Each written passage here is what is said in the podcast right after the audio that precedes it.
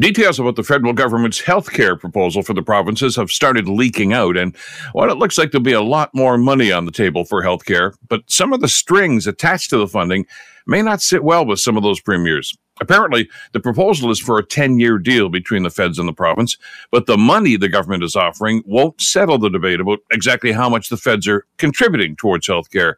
The provinces say that number is around 22%, while the feds say that no, no, no, no, no. Tax points granted to the provinces back in 1997 increased the federal ante to about 37%.